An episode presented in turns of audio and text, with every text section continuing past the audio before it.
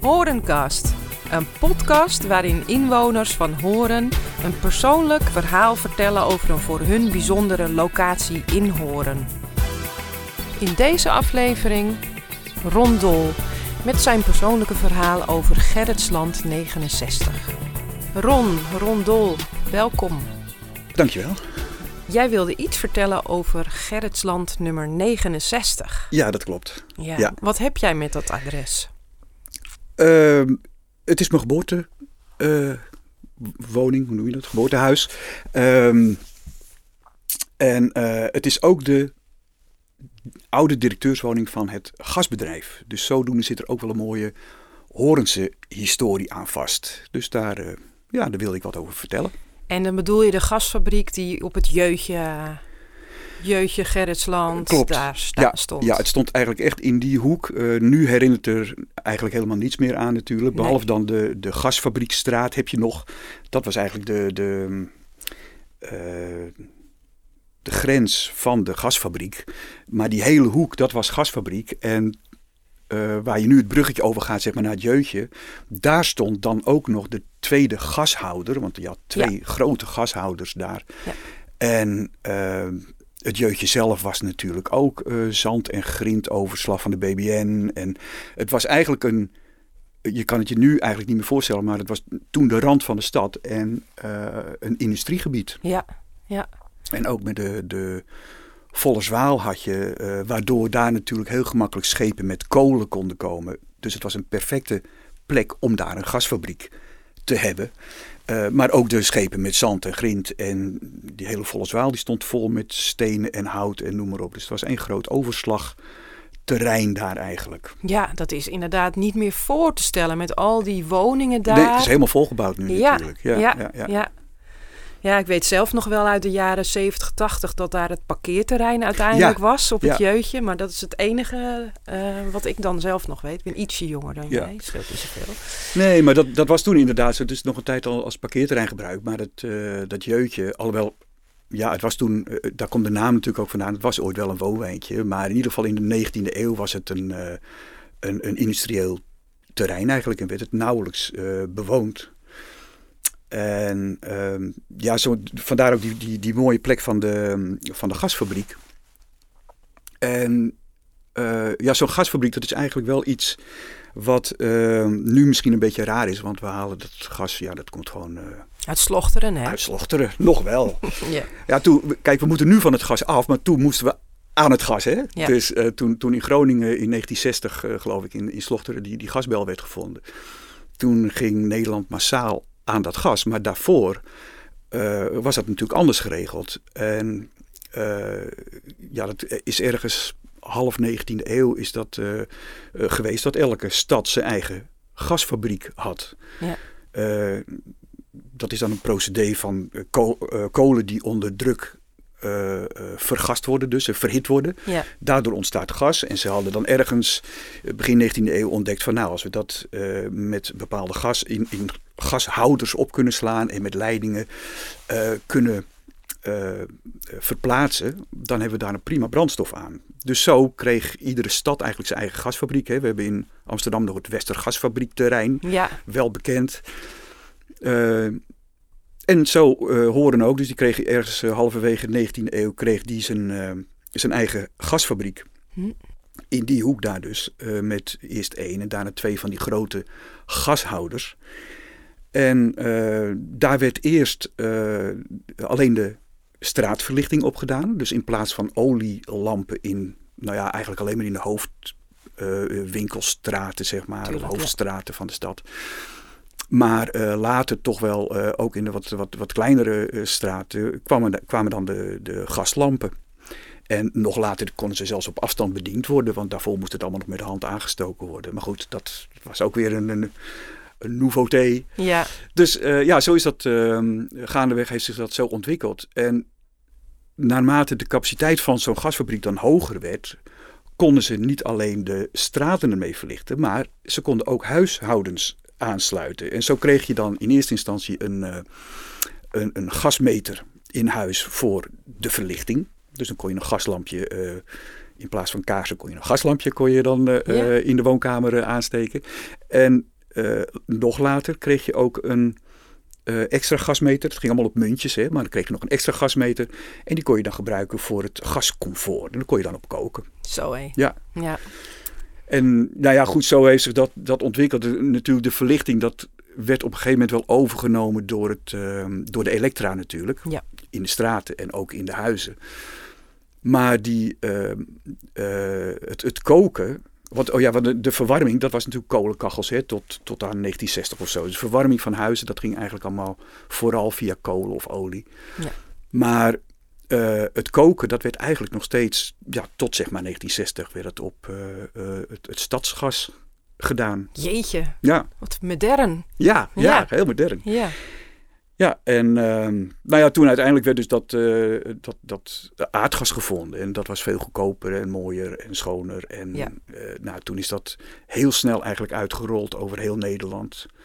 En de bestaande eh, leidingsstructuur lag er al natuurlijk. Ja. Dus ze konden zo eh, eh, overgaan op aardgas. ja. Dus dat is eigenlijk het verhaal van, de, van die gasfabrieken. En in de buurt van inderdaad de G.J. Henningstraat, in de, de Gasfabriekstraat, dat zijn Ja. allemaal hele petiterige huisjes. Dat zijn arbeidershuisjes, neem ik dan ook aan. Ja, of ja, klopt. in die sfeer. Maar eh, dat adres wat jij net noemt, nummer 69, dat is me toch wel een behoorlijk eh, pand. Ja, nou ja, dat is dus dat is de, de oude directeurswoning. Eh, er is trouwens later wel, zo rond eh, 1920 geloof ik, is daar een verdieping opgezet. Dus hij was niet zo groot. Maar eh, het was inderdaad al een, een enorm pand, wat van de directeur was. Er zat een grote tuin achter. En later is, is die woning in vier, vier woningen gesplitst. En omdat mijn vader dus bij de gasfabriek werkte, Ja. kon hij toen in 1958 zijn, ze, eh, zijn mijn ouders getrouwd. En toen konden ze ook gelijk een woning krijgen van de gasfabriek. Nou, dat was fantastisch. Ja. Er was een behoorlijke woningnood in die tijd. Eh, net zoals nu ook weer. En eh, ze hadden daar een prachtige bovenwoning.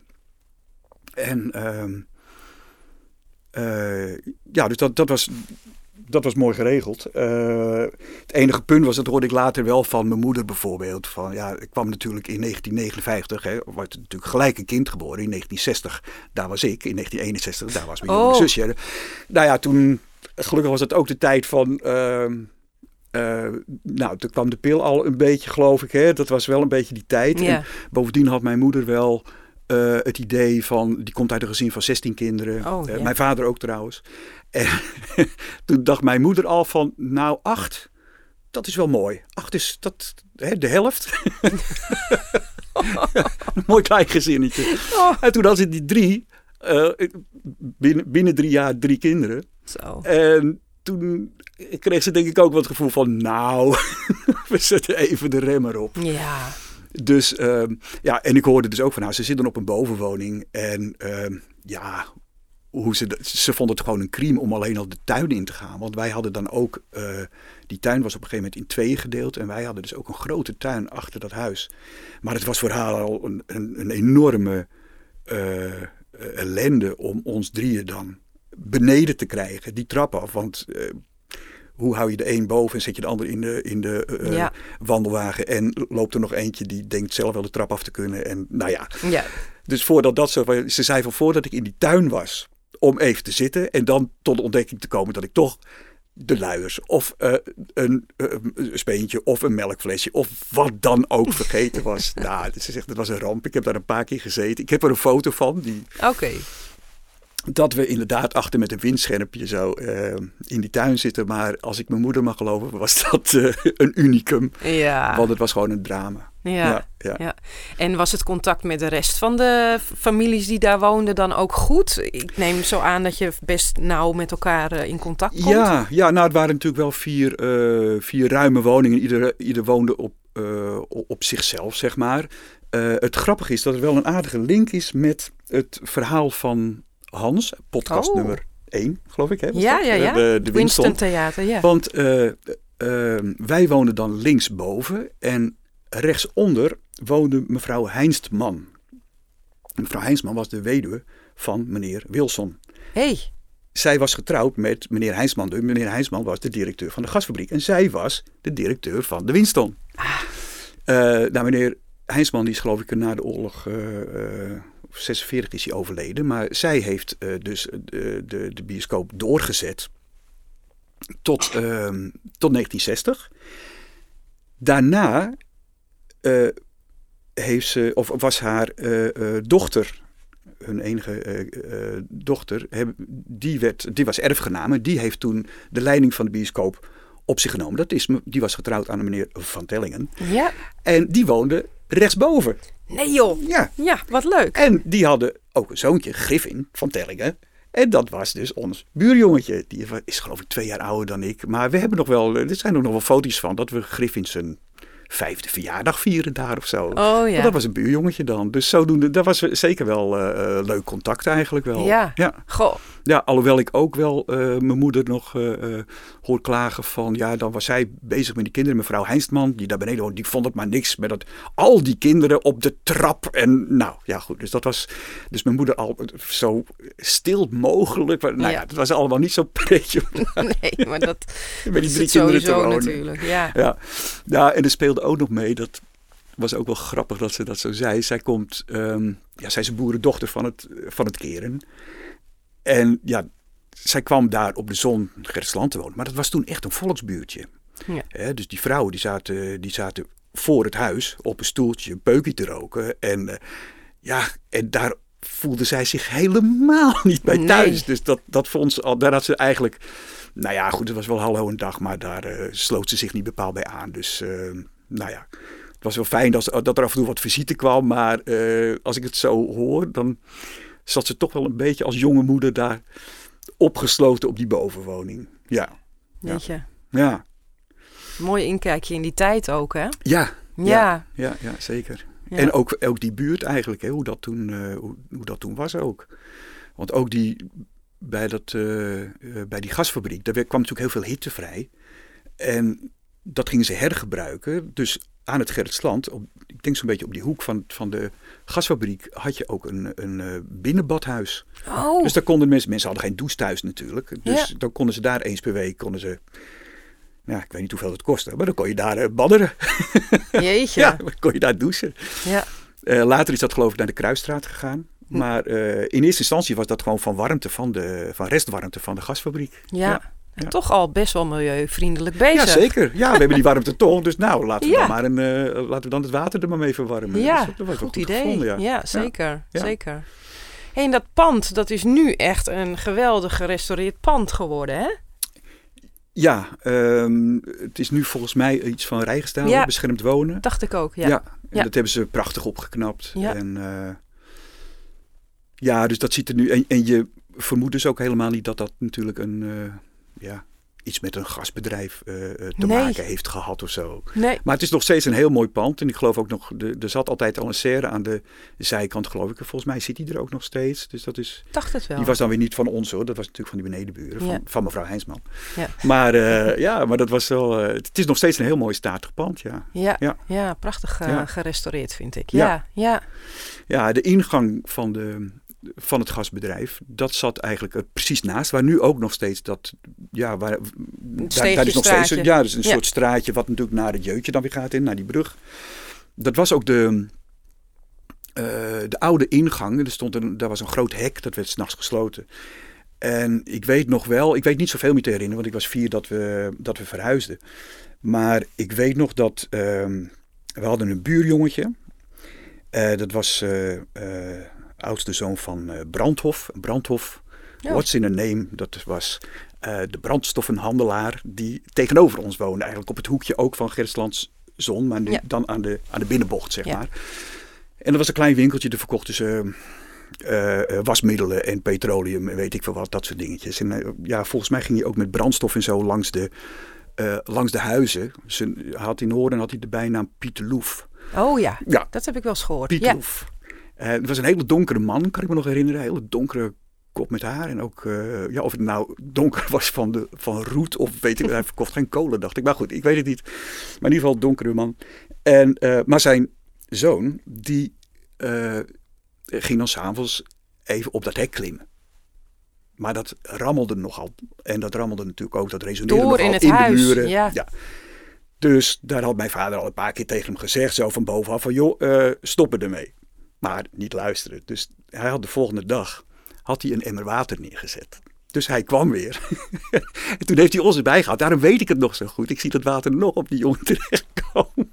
Hij had ons erbij gedaan. Raam open. Ons erbij. Moet je opletten hoor. Huppatee. En dan ging die emmer water ging over mee. Nou, dat jochie natuurlijk huilend af naar zijn vader. Buurman natuurlijk boos. Ja. Zeg buur, wat is dat? nou ja, mijn vader legde het uit en dat snapte buurman Brandhoff best wel dat het irritant was. Dus ja, ja, ja. lang genoeg gewaarschuwd. Ja. Terechte straf. dus dat was wel mooi. Ja. ja, voor de rest weet ik niet zoveel meer daarvan ook hoor. Een, een, een, um, ik weet nog wel dat mijn vader, uh, die had ook een uniform van het gasbedrijf. Hè? Dus had die, dat was echt zo'n soort politiepet met zo'n eenhoorn erop. Oh. Prachtig. We hebben hem nog jarenlang in de ver verkleedkist hebben hem gehad. Oh. Um, maar uh, ja, zo'n politiepet en zo'n hele lange leren zwarte jas. Zo'n overjas. Ja, en toen was mijn zusje, die zat, uh, mijn uh, oudere zusje Irma, die zat op de kleuterschool in de, op het Nieuwe Noord. Waar later de laagbouw van VND kwam. Dat schooltje is geloof ik afgebrand. Maar goed, zij, zij zat daar op school. En ik, ik weet nog dat ik een keer of dat we haar weg gingen brengen. Mijn vader bracht haar weg en ik zat achterop. Dus zij voor op de fiets, ik achter op de fiets. Nou, en bekijk, ik hield me vast aan die dikke leren jas natuurlijk. En uh, uh, ja, want die kinderen die, om, die dromden dan om ons heen. Zo kan ik me dat beeld nog herinneren. En mijn zusje werd daar afgezet. Oh, is jouw vader bij de politie? Is er... Ja, dat was natuurlijk hartstikke stoer, zag hij eruit. nou, dus dat vond ik ook ontzettend stoer natuurlijk. Ja, ja, ja, ja. Mooi. Ja. En we hadden zo'n boze buurvrouw. Die, maar het was natuurlijk, achteraf denk ik, dat was helemaal geen boze buurvrouw. Die, uh, dan waren wij voor buiten. En dan speelde ik met Irma of een beetje op verkenning. Ik kan me dat nauwelijks voorstellen. Dat, ik weet niet waar mijn moeder op dat moment was. Waarschijnlijk nog de kleinste in die wandelwagen prop of zo. Maar in ieder geval, wij liepen even onbeheerd buiten. En naast ons, want het was natuurlijk aan het Vollerswaal. Er is daar overal water. Dus er was een paadje naast. En ja, ik weet nog steeds dat het een hele boze mevrouw was, want we mochten niet. En nee, achteraf denk ik, god, het is goed dat ze ons gewaarschuwd heeft. en dat ze dat uh, wel op zo'n toon deed van uh, verboden gebied. Ja, zeker. ja, dat was gewoon levensgevaarlijk daar. Dus voor hetzelfde uh, lig je in die, in die Volkswaal natuurlijk. Dus, ja. ja. ja. Nou, sowieso dat er, dat er überhaupt nog mensen uit die tijd... Hè, er zijn zoveel dingen die toen uh, gevaarlijk waren en, en weinig bescherming. Kijk, ik vind dat het nu allemaal een beetje overdreven is met alle. maar toen was het ook wel dat ik dacht, nou, Marcel, dat je nog tien werd, zeg maar. Ja. dat is inderdaad zo. Ja, ja. ja en dit soort, dit soort dingen, want er waren geen hekjes voor of zo. Weet je. Dat, nee. dat, ja, je moest gewoon een beetje opletten. ja, maar goed, ik blij dat zo'n buurvrouw dan ook nog even extra oplet. Dus dat, ja. dat was wel mooi. Ja. Ja, nou ja, goed. Um, voor de rest, ehm, even kijken. Oh ja, nee, ik, ik zal nog even over het, het werk wat mijn vader dan ja. deed. Hè? Want vraag. Mijn, mijn, mijn vader zat in die storingsdienst van, van het gasbedrijf. Hij was gasfitter. hij deed van allerlei, uh, ja, uh, weet ik niet, onderhoudswerkzaamheden denk ik. Maar ik hoorde, ik heb ook gehoord dat hij um, een wintersklusje had. Dat was met die gashouders. Um, daar is het principe van, eigenlijk net zoiets als bij een watertoren, van je je fabriceert dus gas. Dat gas dat komt in zo'n gashouder. Mhm. En hoe meer gas je daaronder inpompt, hoe hoger dat ding wordt. Want die beweegt dus mee met de hoeveelheid gas die erin zit. Dus oh. een enorme koepel en die beweegt dus mee. En uh, mijn moeder heeft ook wel gezegd van ja, als je dan bijvoorbeeld uh, op maandagochtend keek, maandag was dag. Dus Hè, dan, dan moest je genoeg gas hebben. Dus dan waren die gashouders op zijn hoogst eigenlijk. Dan was een maximale hoeveelheid gas. Want op maandagochtend dan gaan alle, alle uh, huisvrouwen gaan aan de was. Nou, dan moest er een ketel water opgezet worden op dat gasfornuis. En uh, uh, ja, dat moest verhit worden en, en dan kon de was gedaan worden. Dus je had heel veel gas nodig. En dan zag je dus in de loop van de maandag, zag je die gashouder door het eigen gewicht van die koepel, die drukte op dat gas, waardoor je dus druk op het leidingnet had. En uh, werd eigenlijk zo die, de, het gas in de leiding geperst. En je zag dus in de loop van de dag, zag je die gashouders weer uh, slinken, eigenlijk naar beneden gaan. Mooi hè? Dat, ja, dat ze dat dan, ja, dat ik zo'n verhaal dan hoor, denk van ja, dat is wel mooi hè. Zo, zo werkte dat dus. Ja. Ja. ja. Het is toch een heel andere tijd. Ja, Ja. ja. En, en een winters klusje van mijn vader was dan, omdat dat dus een beweegbaar ding was bij die gashouder, om dan ehm eh, s smorgens, als het had gevroren, moest hij met een hamertje moest hij, eh, die gashouder inklimmen. En dan moest hij, moest het lostikken, want anders bleef die gashouder, hè, dat bovenste deel, bleef hangen. Dat moest je natuurlijk niet hebben. Dus hij moest, Nee. wel, eh, dus hij moest er dan eh, het, het ijs breken, zeg maar. Dus, Ja. ja. dat vond ik ook weer een mooi verhaal ja, eigenlijk. zeker. Ja. zeker. En hij is later dus, want daarom zijn we ook in 64 verhuisd. Toen was het een, eh, ja, het gasbedrijf hield min of meer op te bestaan natuurlijk. Ja. En de, de, de, de vraag naar aardgas, dat was niet bij te benen. En toen werd hij gevraagd door Krop op de veemarkt. Eh, die zat al in de kachels en zo. En die, ja, die zag daar wel handel in. Dus daar kon mijn vader zo aan de slag. En later zijn er ook nog wat eh, meer oud-collega's van het gasbedrijf overgegaan naar eh, de firma Krop. En daar, eh, ja, die heeft zo'n beetje heel hoorn volgezet met, met aardgaskachels, denk Ja. ik. En later met Ja. centrale verwarming natuurlijk. Maar goed, Ja. daar heeft hij jarenlang heeft hij allerlei aardgaskachels bij de mensen aangesloten. En zo. Ja. Dus ja, Ja, want er zullen inderdaad ook wel ontslagen zijn gevallen in die periode. Maar mooi dat ze eh, dat denk ik wel. oplossen. Ja, ja, ik bedoel, eh, mijn vader kon toen als, als, eh, als jonge vent kon hij natuurlijk makkelijk die overstap maken. Maar ik denk dat er toen, ja, er zullen ook wel wat afvloeingsregelingen zijn geweest, denk ik. Ja. Van oud personeel, wat je, ja, waar, waar je gewoon, gewoon niet, ehm, ehm, ja, die gewoon geen, geen hoe moet je dat zeggen? Geen werk meer hadden daar. Ja. Ja. ja. Ehm, oh ja, ik ben nog een keer met, ja, maar dat heb ik van de overlevering. Dat op een gegeven moment was mijn moeder was, eh, mijn zusje en mij kwijt. Want mijn zusje zat dus op het Nieuwe Noord op de kleuterschool. En die wilde mij even de, haar school laten zien. Dat vond ze natuurlijk hartstikke interessant. Dus ging ze mij even de, de school laten zien. Dus toen zijn we daar naartoe gelopen. In een onbewaakt ogenblik. Nou, dat was, dus ze hebben de halve stad afgezocht. En eh, uiteindelijk zijn we, zijn we Want wel je was gevonden. hooguit drie misschien. Nou ja, ik denk dat. Hoe oud was je naar de kleuter? Ik, misschien dat zij vier was en ik was drie. Ja, Dus ja. zijn we met z'n tweeën. En vanaf het Gertsland naar het Nieuwe Noord. Dat is best dat wel, is best wel een stuk. best wel ja. een stukje. Nou, goed, ze wist de weg. En eh, we zijn mooi met z'n tweetjes die kant op gelopen. Dus, We horen in rep en roll. Roer. ja, ja de, de hele buurt was denk ik wel gealarmeerd. En eh, ja, ik, ik heb ook nog wel gehoord dat mijn vader op zijn fiets natuurlijk. En nou ja, goed. Iedereen zocht mee. En. eh, en Irma, ja, wij snapten helemaal niet waar het om ging. Want eh, dus Irma, de, de verklaring was ook, ja, ik, wil, ik wilde Ronnie gewoon even eh, mijn school laten zien. Ja, moet toch kunnen? Ja, moet toch kunnen. Oh god. Duizend doden gestorven. Ja, ja, natuurlijk. Ja, ja, ja. Verschrikkelijk. Nou, Ja. Kortom, een, eh, een adres met veel, eh, toch nog wel veel jeugdherinneringen. Ja, ja, jeugdherinneringen en, eh, en horensherinneringen. Ja, dus het is, ja, ik vond het wel een mooie commune om hier eens Ja, te vertellen. ja, nou heel erg bedankt. Oké, graag gedaan.